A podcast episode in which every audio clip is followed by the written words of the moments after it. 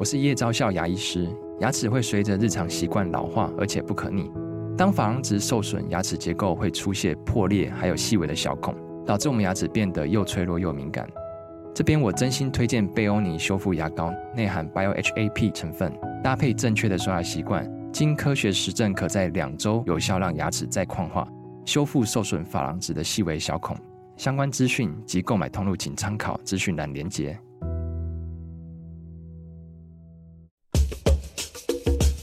你要泡什么？要泡茶、泡咖啡，可不要泡沫经济；要泡泡糖、泡泡澡，可不要梦想成泡影；要泡菜、泡饭、泡妞、泡书本，就不要政治人物跟咱们穷泡蘑菇。不管泡什么，张大春和你一起泡新闻。台北 FM 九八点一 News 九八九八新闻台，今天进行的单元娱乐轰趴，在五月间，嗯，我们访问过这位来宾，我的老朋友。樊光耀，呃，但是今天他看到我非常兴奋啊，那，不是因为我的缘故，而是因为他从事的工作的缘故。我们都知道他是一位舞台剧的演员，但是这一次他带来的主题是一出叫做《爱隔离》的戏。嗯，一听《爱隔离》，就大概可以猜想得到，和前两年，也就是二零一九年底到去年。嗯、呃，我们所遭遇到的这个隔离啊，这也就是呃，这个叫什么 Omicron 啊，什么这个 COVID nineteen COVID 新新冠病毒疫情，新冠病毒，我还真的不知道该到底该怎么怎么说，嗯，因为现在好像梅将军也接上了，对吧？天哪，流感也接上了，嗯，总之我称之为隔离时代，或者说。口罩时代，呃，但是光耀就在这样的一个情境底下，呃，创作了这一出戏《爱隔离》，编剧、导演也是演员。是的，是的。我我我想你千万不要松松懈掉你刚才的那个兴奋之情啊！这样子啊？嗯，不，你对这个这个接近五十岁搞创作这件事情。我相信是早有准备，只不过你原先并没有想到是那么那么那么认那么认真啊，那么认真。所以说，好的好的，谢谢老师。因为说到这个创作，真的是好像百感交集，然后话不打一处来。嗯，这个戏啊是一个原创舞台剧。嗯，那什么时候开始筹备的呢？是在二零二零年的时候开始发想，说我们是不是可以结合当代的事情做一点什么题材哈？嗯，OK，然后我就想到那个疫情算是一个，所以那个时候为什么？因为二零二零年实际上台湾才刚刚开始受到一点点的威胁，是对比比起海外哈，大概迟了半年。嗯哼，好，那么一直到了二零二一年哈，我就跳过中间，在三级警戒，台湾三级警戒大概是在二零二一年的呃四月到五月，嗯，那个时候开始发酵。是，那哎，我刚好就在那个时候开始搞这个戏。嗯，哦，那那个三级警戒就开始，这个社会都开始一层一层的 shut down。嗯，然后大家被关在家里，他不要说是被迫被关在家里。许许多多的人都不敢上街了。嗯，好，OK，那呃，可能大家记忆犹新，就是在那个时候，呃，我们这个译文工作者，就是演舞台剧的啊，实际上我们大概停业的呃时间点，就是跟餐饮业差不多。嗯，就是一个萝卜一个坑的那种行业啊，嗯、就是。终止，你要不就是什么要要梅花座间隔座，嗯，所以好多那个时候的剧团有一些试试看演梅花座，演一场赔一场。嗯，那后来干脆就大家都拉掉了，就不演了。是，然后后来呢，就是这个三级警戒，这些全部停摆。嗯，那我大概是长达快有一年啊，所有的戏都取消了，包括就是先前接的接演的戏，自己大概长达一年的时间。是没有工作的，没有工作，没有收入。嗯。是。啊，期间我这个插个话，就是真的，那一那一刻，我真的很感谢文化部，感谢 怎么说？这个政府的德政，因为他有一个那个艺文纾困，嗯，然后对于我们这个剧场人真的是非常宽厚，嗯，我这个呃隔了半年啊，我申请了两次，这两笔我都全额拿到，第一次应该是六万块钱，第二次应该是三万块钱。虽然说是杯水车薪，但是你看到那个金额入账的时候，其实是很感动的，就是我还哦，我还可以喘口气吧那种感觉。嗯，那与此同时，我觉得就是人不能因为疫情，然后就是手足无措，每天都在沙发上面赖着。我就逼迫自己，就走到电脑前，我就逐字就就就就打下了这个爱隔离的这个剧本。嗯，它刚好就是在我疫情期间创作的，写的背景是什么？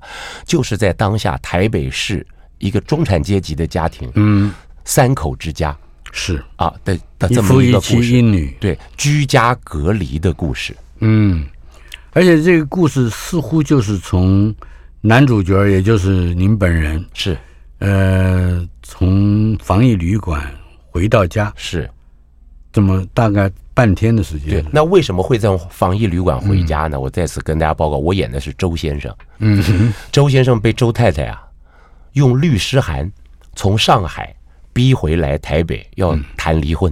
啊，太太常年在家里面照顾这个他的公公，嗯，我的爸爸以及女儿，受不了了，十五年之久。她是一个专职的主妇。是，OK，那这个周先生呢，跟许多的台商一样，他常年在上海，他就是为家庭打拼，就就就这么一个状况。那这个好玩的是呢，这个女儿啊，女儿她是快要十八岁了，嗯，然后这个中学这几年呢，都已经在外县市的国际学校寄宿，啊，所以这个状况的情境的设定是这样的：爸爸妈妈、女儿，他们本来就是隔离状态，他们是异地而居啊。嗯，然后在一个因缘巧合之下，因为居家隔离，因为因为三级团聚了。团聚了，三级警戒嘛，嗯，各级学校的学生都被赶回家了。是，然后我从上海要飞回来，在这个防疫旅馆隔离十四天以后，回到家里面，回到家里面的前十五分钟啊，嗯。我的爸爸，嗯，因为前几天确诊，因为他年年事已高，身体虚弱，确诊染疫，嗯哼。被防疫人员带走了，嗯，送到送到这个负压隔离病房。是，这个就是这个戏的 beginning，这个开场序场，就是爸爸被带走，我迟了一步，天人永隔，没有碰到我爸爸。嗯哼，然后爸爸啊，周先生、周太太跟这个女儿女儿，就被关在家里，因为家里有人确诊，必须居家隔离。嗯哼，十四加七，至少十四加七。是，哎，就是这么样一个状况。你的剧场的时间用不了那么久，是也就是非常精简的，符合古典戏剧三一律的这个这个背景。是的，因为周先生啊，从这个防疫旅馆，他这个防疫，他必须要待到午夜零点才算解隔离，才可以退房。OK，所以回到家的时间呢，我有明确的时间点啊，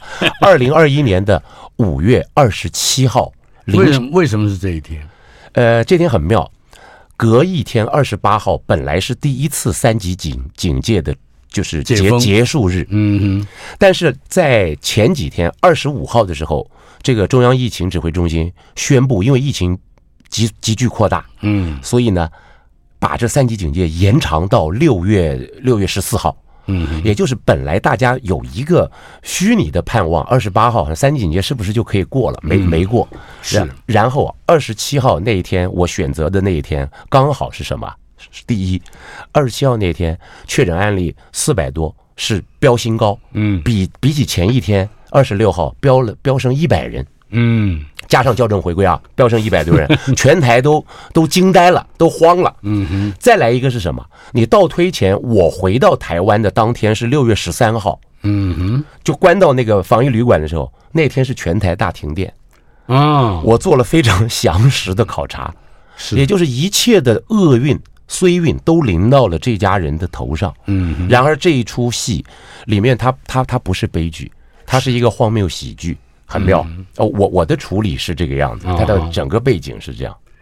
就这个故事而言，呃，在照说会唤起非常多嗯有着染疫恐惧的观众的的不悦。呃，对，因为我们从不要说再看远了，二零零三的非典啊，是的，是的，再往前的话，那就是二十世纪初，呃，西班牙大流行那个流感带来的这种，或者说瘟疫所带来的这种压迫感、灾难感、恐慌，是，嗯、呃，似乎是对戏剧很不利的，尤其是。会，你还大家还团聚在一起看这个戏，你怎么去把把戏剧的内质？放在这个形式之上，是让观众嗯能够接受重新看一遍或重温一遍这个隔离的状态。我觉得这个问题实在是太好了，因为我们在制作的这个过程当中，不断的在就是挣扎，嗯，因为里头我们不能避免观众席里面有经历过疫情的不幸的人来看戏，那怎么样？就是不不去激怒他，或者说触怒他。首先，我必须要很严。严正的声明，就是说这个戏并不是在拿疫情期间的种种不幸来开玩笑，没有没有一丝一毫那个那个那个意思，嗯。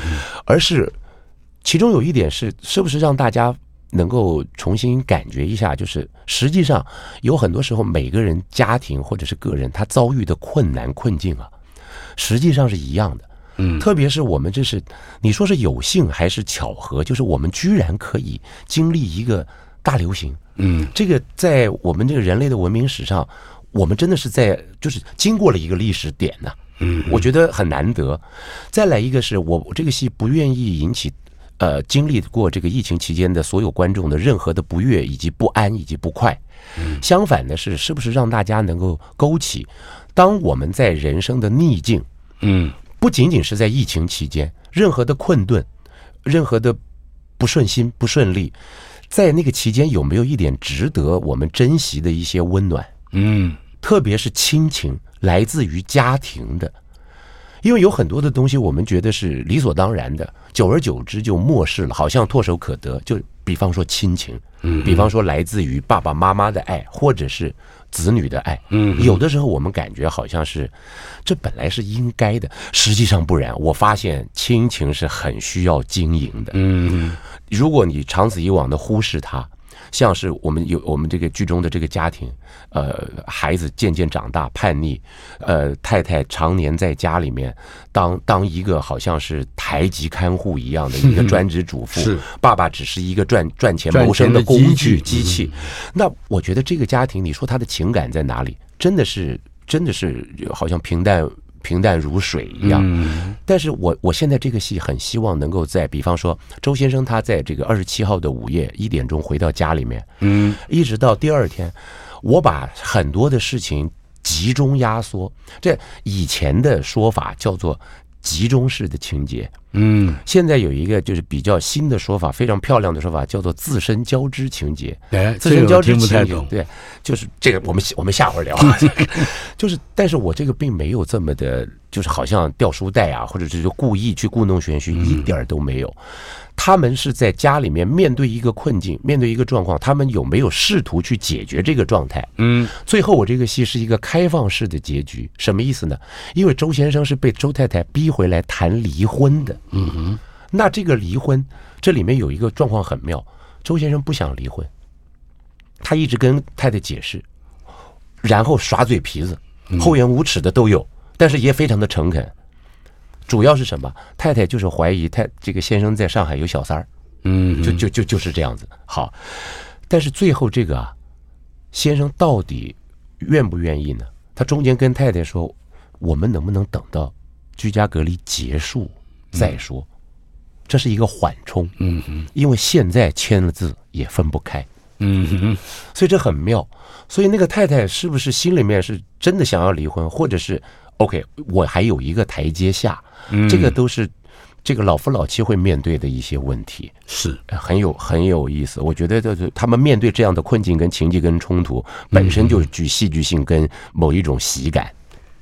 正因为 COVID-19 常年的这三年来带来的这种恐慌，到现在还在我们的门口啊，是 还还有各种形式新的感流感啊，痛苦。对，那所以。这个戏既有一种写实的需求，好像在一百三十分钟的表演之之中，也有一些段落并不是那么写实。是，嗯，我我很想知知道，嗯，即使冒剧透的危险，是，你也可以说明一下，不怕这种不同的不表现方式，呃，是如何安置在或者是植入到一个已经有非常明确的写实背景的戏，而为什么又需要做这样的一个打破？是，呃，是这样子的，因为 OK，我这个戏啊，对它有一个戏称，就是大家问说这是一个什么样的戏？嗯，在通俗剧的概念之余，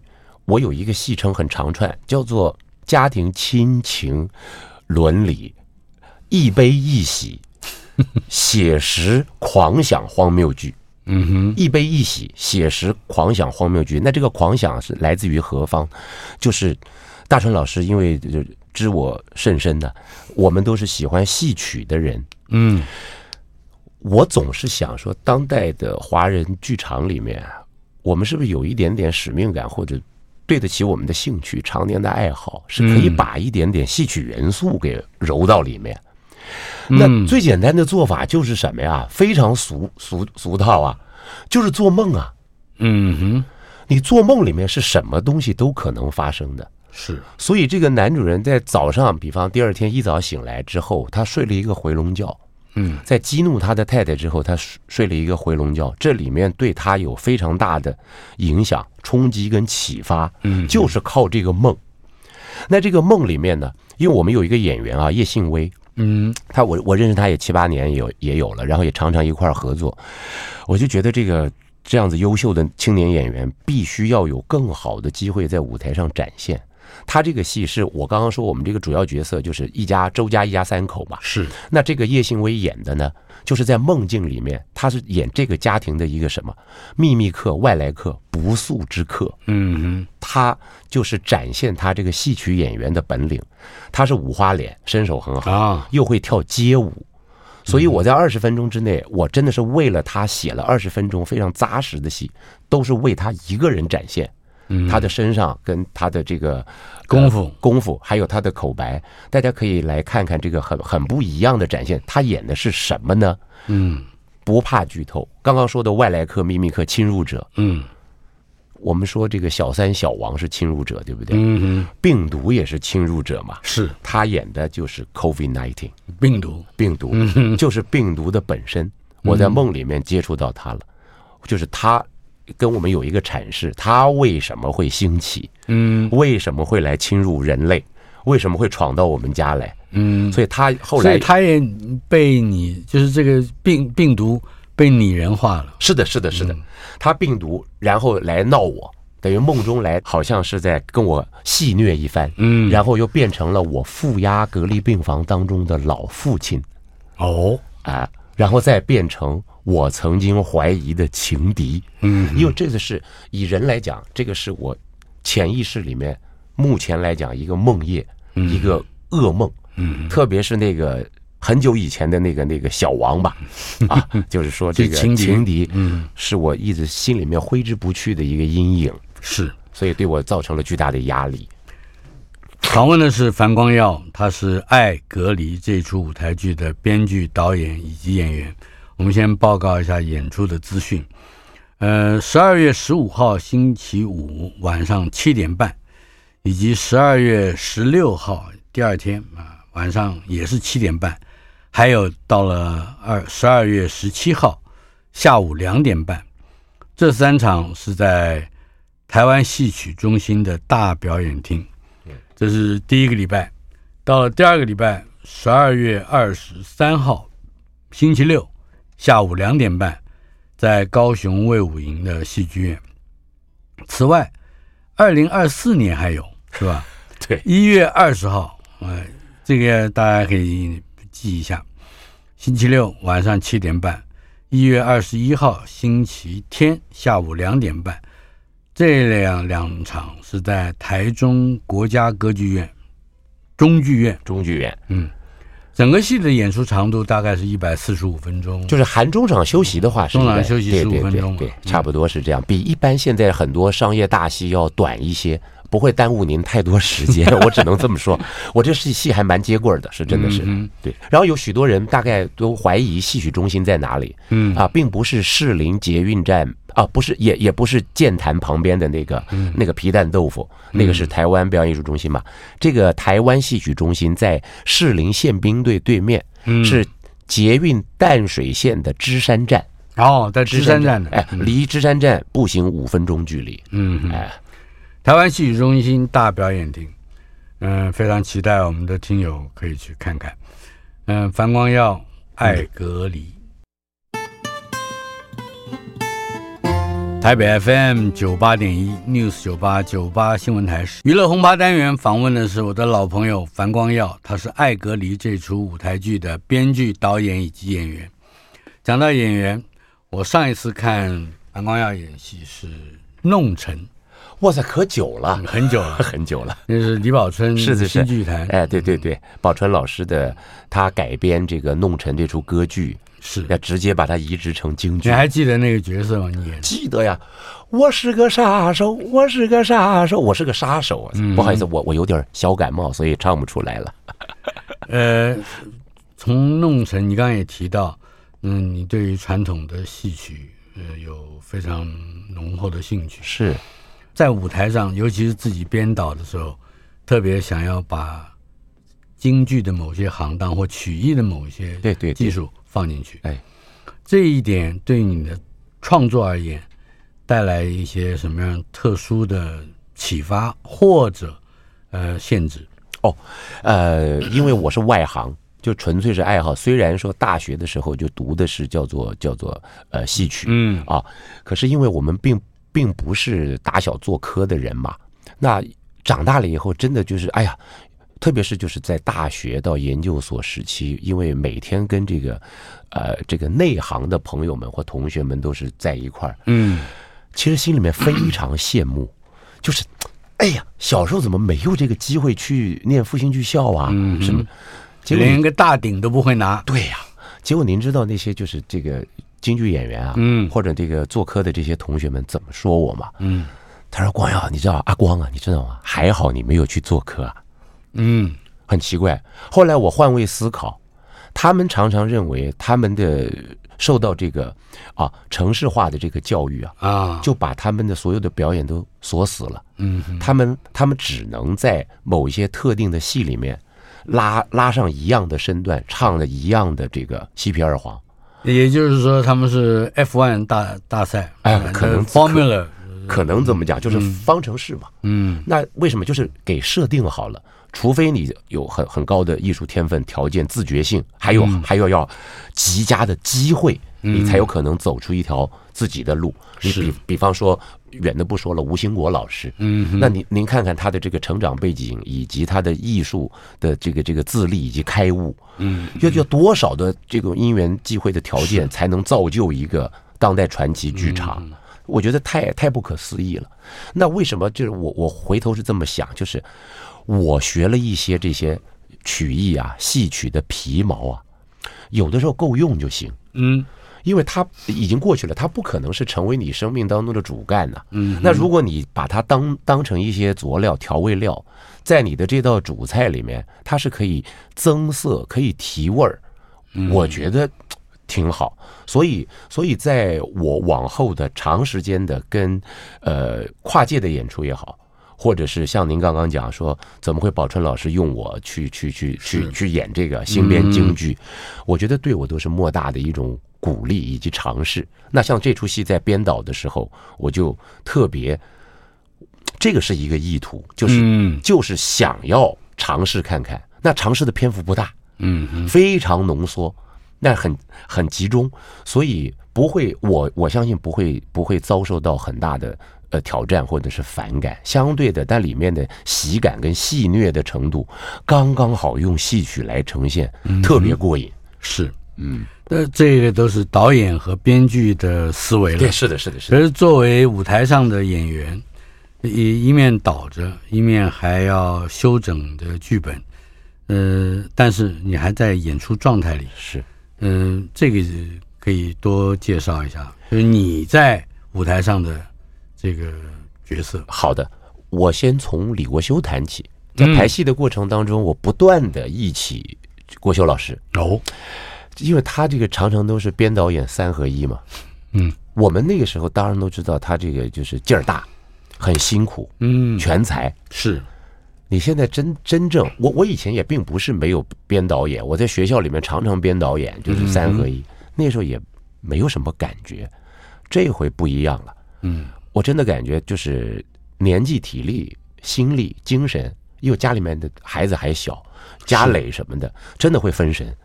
再加上面对这个排烟厂里面的或排烟厂以外的琐事，消耗极大。嗯，所以我不不断的忆起国修老师，我都觉得他真的是在那个时候可以跟那个神人一般的，就是可以这样子全呃就全方位的蜡烛不知道多头烧的感觉，而且还点点亮别人，哎对对对对对，还造还造就别人，嗯，好，这下我体会到了，嗯，但是呢，我我我觉得好，我我就试试看，我我可能就走下去。至少是迈出了一步，往后也可能这么走下去。那另外一个回到自己演员的身上来讲的话，我觉得我这也就是这疫疫情这几年有几个变化，一个心理上的，刚刚跟您提到的是一个中年危机，是。中年危机是大概五六年前啊，我我因为往返上海很频繁，嗯，去那边演出，有一位上海的年轻作家写的很棒的张怡薇。嗯，你一定也知道，是。张怡薇常常在台湾念过书，对，在台湾正大中文系拿的博士。嗯，他常常跟我聊天，他呢那个就是三十出头，三十多岁，他跟我说中年危机的事儿。我说你才几岁，怎么中年危机？他说他中年危中年危机来得很早，他也非常世故 早熟。嗯，我说那怎么是中年危机了？好，这个话音未落，嗯，就是隔了几年，这个疫情来了。二零二零年以后，我开始有强烈的中年危机感。嗯，中年危机感不但是来自于家庭、工作、经济上面各方面，另外一个就是我慌了。我长时间的去演演出，后来这几年我发现了，我现在这个不是说假的啊，嗯，不是这个这个谁啊，Bruce Willis，他是现在叫失语症，是不是？是，我有点担心。虽然我很不负责任的，对，有一点感觉到自己是不是担心有痴呆的问题？对，真的。虽然我的咖啡喝的量跟年头都够久够多，据说是一天要喝到三四杯，现在大概控制两杯吧，大概是这么这么讲。然后我跟您一样，现在 我疫情期间养成了一个习惯，上午咖啡，下午茶，嗯，下午开始喝茶了。在与此同时，我就想到，因为我也很不负责任，我并没有去查失语症到底是什么。嗯，但是我就看中文这个“失语”二字啊，你呀，如果不能张口就说，或者逐渐的流失了这个能力，那就失语症嘛。但是感感觉我对不起啊，我我就是拿这三个字来做文章。我现在发现，我我我大概四十五岁以后，要不就是脑管不住嘴，管 脑管不住嘴，或者是嘴。跟不上，跟不上脑子，嗯，我有点恐慌。然而，在这个舞台上排练场里，因为有规范嘛，他还可以寄托给对白嘛，嗯，所以我觉得表达上面来讲，我我还有一个依归，那也也不会离谱啊，哈，还算靠谱。那么我你还有专业啊，这不你有专业的能力在。结果结果后来发现呢，真的是你编剧的脑跟。演演员当演员的脑，嗯，两回事儿。我才发现，我虽然自己的对白，我自己觉得写的挺好，挺高妙，有的时候我难以驾驭，嗯，掌握不了。错了，后来我才发现也挺好，就是我对于一个编剧的脑子来讲，我觉得我负责任，因为我不是为了我而写，嗯，相对来讲，它难度还挺高，有些东西。你已经很常年的在，不管是电影或者是舞台，是。的这个表表演工作之间，呃，担任语言指导，语言指导，对不对？对，这个语言指导很可能也跟你从事编剧里头，所以编剧的工作里头带来的某些刺激会有关系的，有关系。呃，因为虽然这个这个读的东西真的不多，可是。就像老师讲的，我们对于语感会有一种追求或一种敏锐度，嗯，这个我可以自豪。我虽然不不是表现的很好，但是我尽力做到好。嗯，因为我也不怕得罪人。我们打开电视，包括现在这个现在国片的这个兴起，嗯制作精良，好片不断。嗯哼但是细究它的部分，我觉得对白、语言或者说它的这个文字性，嗯，有的有的非常真的弱非常弱，非常不好，非常不行，真的是不行。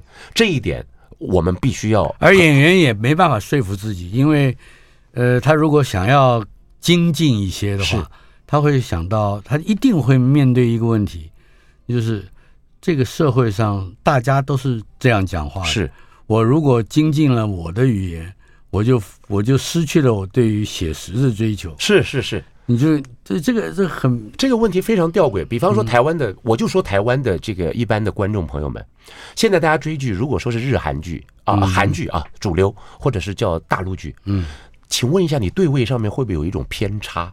嗯，因为比方你追陆剧，陆剧你是听着是讲普通话，你看的是汉汉字中文。嗯是。好 OK，你现在追韩剧，你听的是韩语，嗯。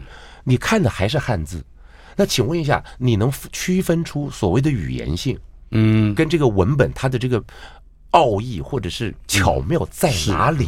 那剧作家的巧思以及演员的掌握，那已经不知道是度过多少层次了。为什么？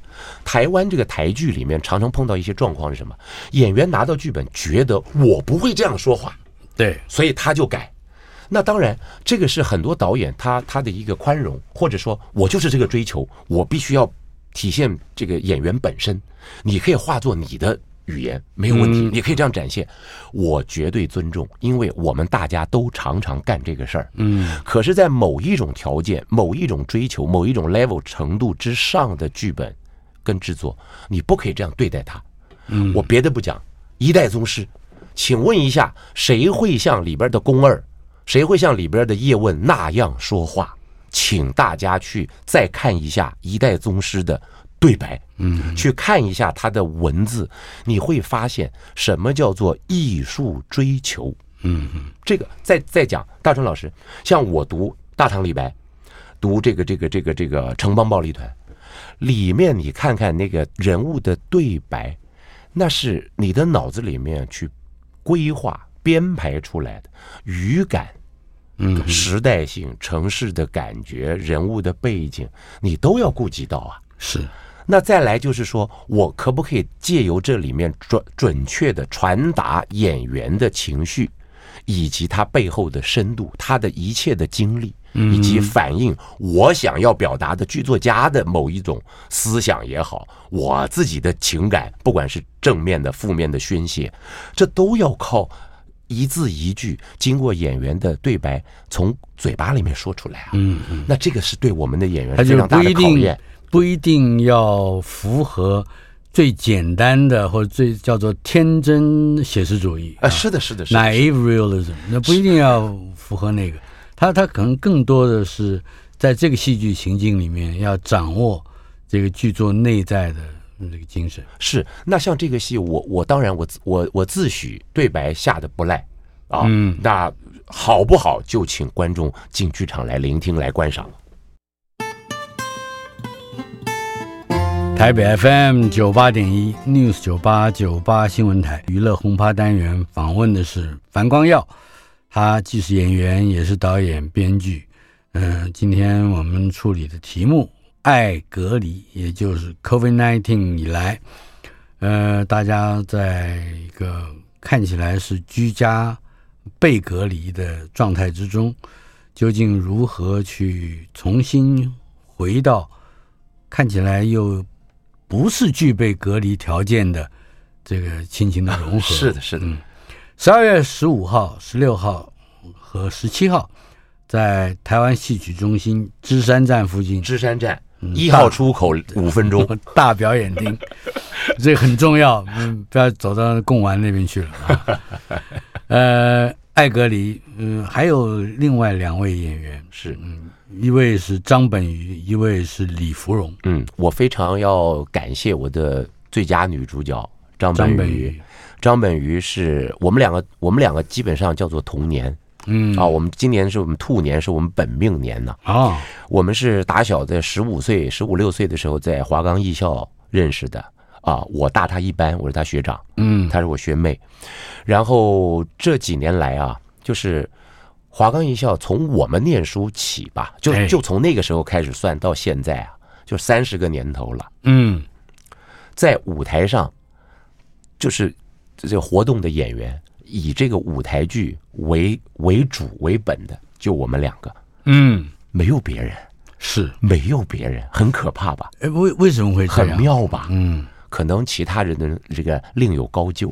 嗯，那么就是我长长时间就是我一直站在舞台上，那我跟本鱼的这个舞台的合作最早是在这个十多年前啊，呃，国修老师还在世的时候演《西出阳关》的时候，哦，我们我们两个同台，然后一直到今天，他也是大概有一半的时间都每一年都在接演舞台剧，嗯啊，所以我们两个这个渊源很深。那他从二零二零年末啊，二零二一年初，我跟他邀请演出，他连还没有看到剧本，满口答应，纯粹就是因为他对于我的信任。嗯，然后中间呢，我们这个命命运非常的这个波折嘛，啊，她一个一线的女明星，中间我们还参演了其他的两个制作，哦，然后她还拍了呃女一的电视剧，一个、两个、三个的，嗯，这个戏到现在终于可以演了。你看她为我保留的时间这么长，然后现在第一轮区区七场而已。希望大家多多的鼓励。而他现在我们这个年纪来讲，哇，我觉得我们两个人在台上，因为演这对这个怨偶里边有很多的精彩好戏，超乎你们的想象。呃，两个人的夫妻之间的冲突不讲了，冷暴力嗯啊，挖苦，嗯互相挑逗，嗯哼，互相伤害，还有激情戏。嗯，那激情戏大概属于保护级吧，那种叫开玩笑，但是绝不让你觉得非常的难受，而且挺好。我我敢说挺好的，而且我们两个因为演员在舞台上的感觉很直观的、很直觉，我们两个感受都非常好，也希望可以带给观众，就是。一个正常的家庭，夫妻之间他们会发生什么事情？大概在在这个两个小时之内，可以谈的、可以体现的，都可以让大家可以对号入座。是呃，他的表现到现在来讲，在对于他一个神经质、精神长期耗弱、忧郁症，然后会逼逼先生这个离婚，但是骨子里很可能只是需要一个依靠。嗯，说不定巴不得你不要跟我离婚的这么一个情情绪勒索的这么一个，常常善用情绪勒索勒索手段的这么一个家庭主妇，她演的是非常的到位，而且是层次感跟面相，我觉得啊很棒很棒。哎，我老王必须卖瓜，但是这个瓜是卖的是真的，真的很很。我们我们两个人的合作到这一次算是一个代表性的合作。代表性的合作，然后另外一位您刚刚问到的李芙蓉，我跟他认识也有个也有也有七年，嗯，合作也常常演出。他是我呃，我我老早以前有教书啊，啊，他是我的呃早期的一个学生的学生，嗯啊，那么他非常非常有天赋，他现在三十出头，然后他要降临演出一个十八岁的高中生，嗯，演一个。他的背景是这样子的啊，周先生、周太太，在他两岁的时候，把他从美国带回台湾来。嗯，他是一个小小 A B C，是为什么呢？就是年轻的时候，周先生、周太太也有过浪漫、比较开心的岁月，在美国，女儿在美国出生，是美国人吧？嗯，那这个美国人呢，在两岁的时候，他的爸爸就被调到上海了，在无奈之下吧。他跟他的妈妈就回到了台湾，然后他就从小就被送到，比方美国学校、学校国际学校，哎，这么一个状态。所以呢，他是国英夹杂，嗯，他表达出来的十八岁的那个叛逆，我觉得非常的有意思，大家可以来看看。里头他又聪又聪明又皎洁又愤怒，嗯啊，叛逆。但是具有悟性以及智慧，父母亲的这个问题，它是什么？它是一个结合剂，嗯，但是这个结合剂的表现完全不俗套，就是这个戏很多的走向，我自诩很希望带给大家的是通俗而听起来是你不流俗，听起来是你对这个剧本非常称赞。这必须要的，要给自己一点信心呢。嗯哼，真的，因为我也不敢奢求谁给我什么信心，多多过多剩余的鼓励，就是敝帚尚且自珍。哎，很了不起的一点就是你把年轻人善用网络工具，而且还对父母之间的某一些 这个这个情境，您注意到这个了？那对我觉得这个恐怕是这个剧里面能够。带给青年观众，嗯、非常特殊刺激的一个一个段落。是的，我就不妨再爆个雷之类的。您刚刚说的对，大家都还记得，是不是我们在那个二零二零、二一、二二啊这个三年期间呐、是不是那个网络，我们大家消耗在网络上的时间变多了？然后在待在家里面做这个网络直播主啊，什么 YouTuber 的，是不是变多了？所以呢，我的这个女儿就是这样。你现在讲的还等会儿你再说，啊、我一定要先讲。哎，你说，因为因为最近我要讲的这件事情发生在 COVID-19 之前三年啊哈，两到三年啊。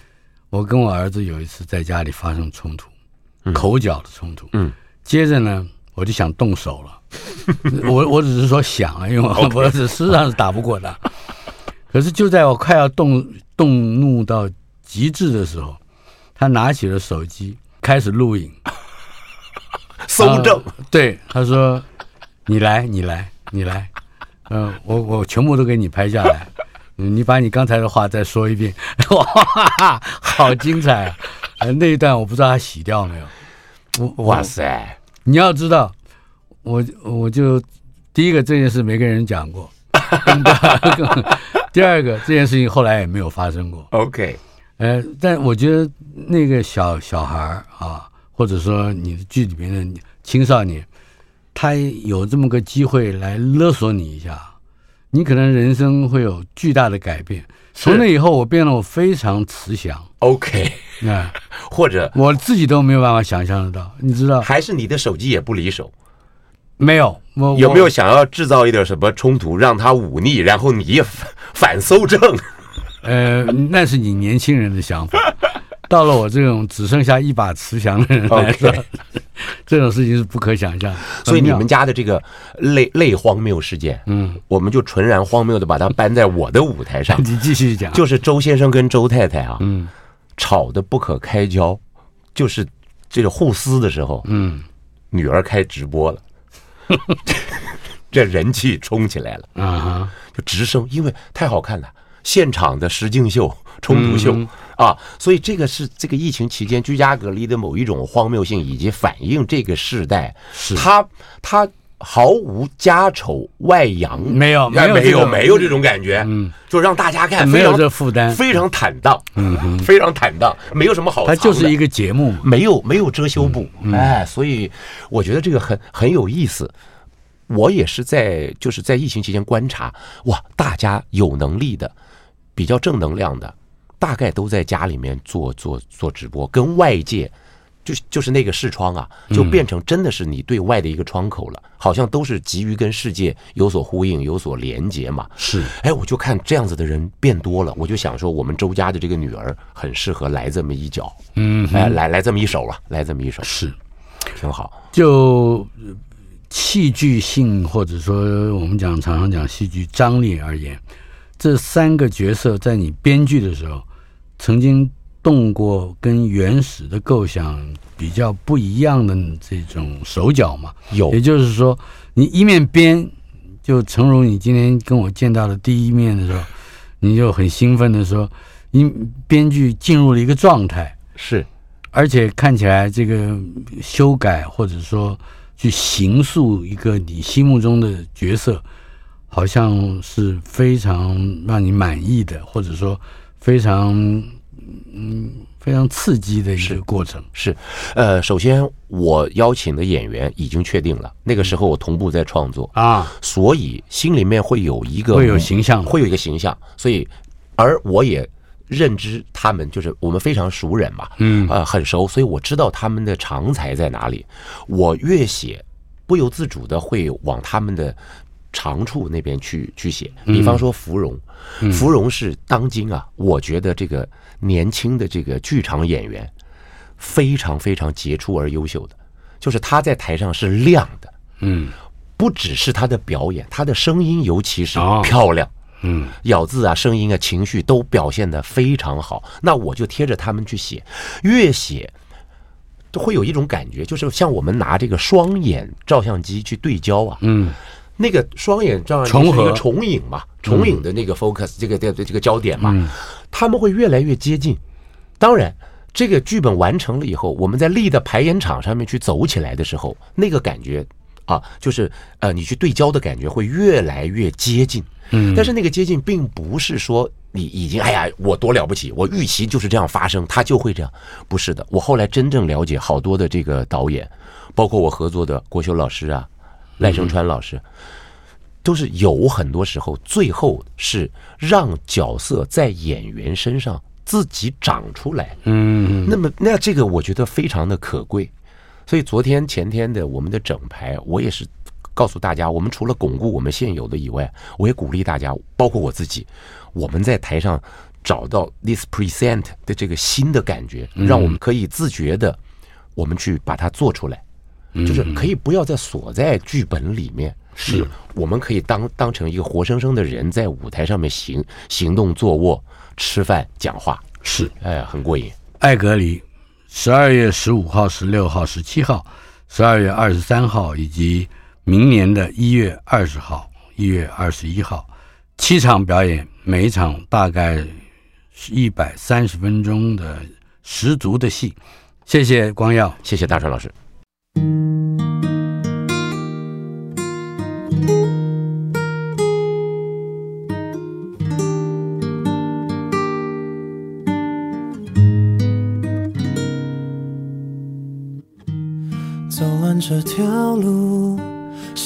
一站是什么？穿过长长隧道，有谁在守候？极光片与回忆在翻涌，组成这个我。天黑了，银河依旧辽阔，背负着自己。想把生命看透，渴求的不代表一定能拥有。欲望、失落、妒忌和暗火，有谁幸免过？背对风就忘记张开手，忘了我也能是风。一步一步踩着沙漠，再一步一步踏成绿洲。亲爱的，那个自己陪我走过，家常饭桌，人间烟火，生命的风景还能把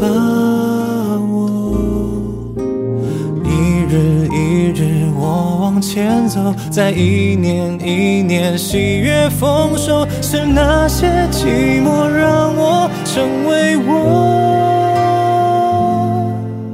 如果有一种温柔叫做时光沙漏，就让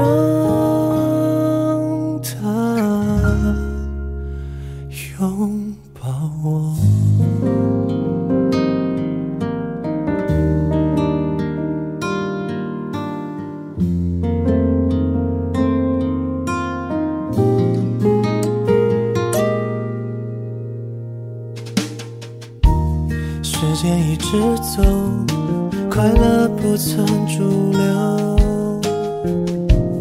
我细数着过错，在风雨之后，天空忽明忽暗的交错，我依然是我，一直走，走到下个宇宙，永远看不到尽头。步踩着沙漠，再一步一步踏成绿洲。亲爱的，那个自己陪我走过，家常饭桌，人间烟火，生命的风景还能把。是我往前走，在一年一年喜悦丰收，是那些寂寞让我成为我。如果有一种温柔叫做时光沙漏，就让。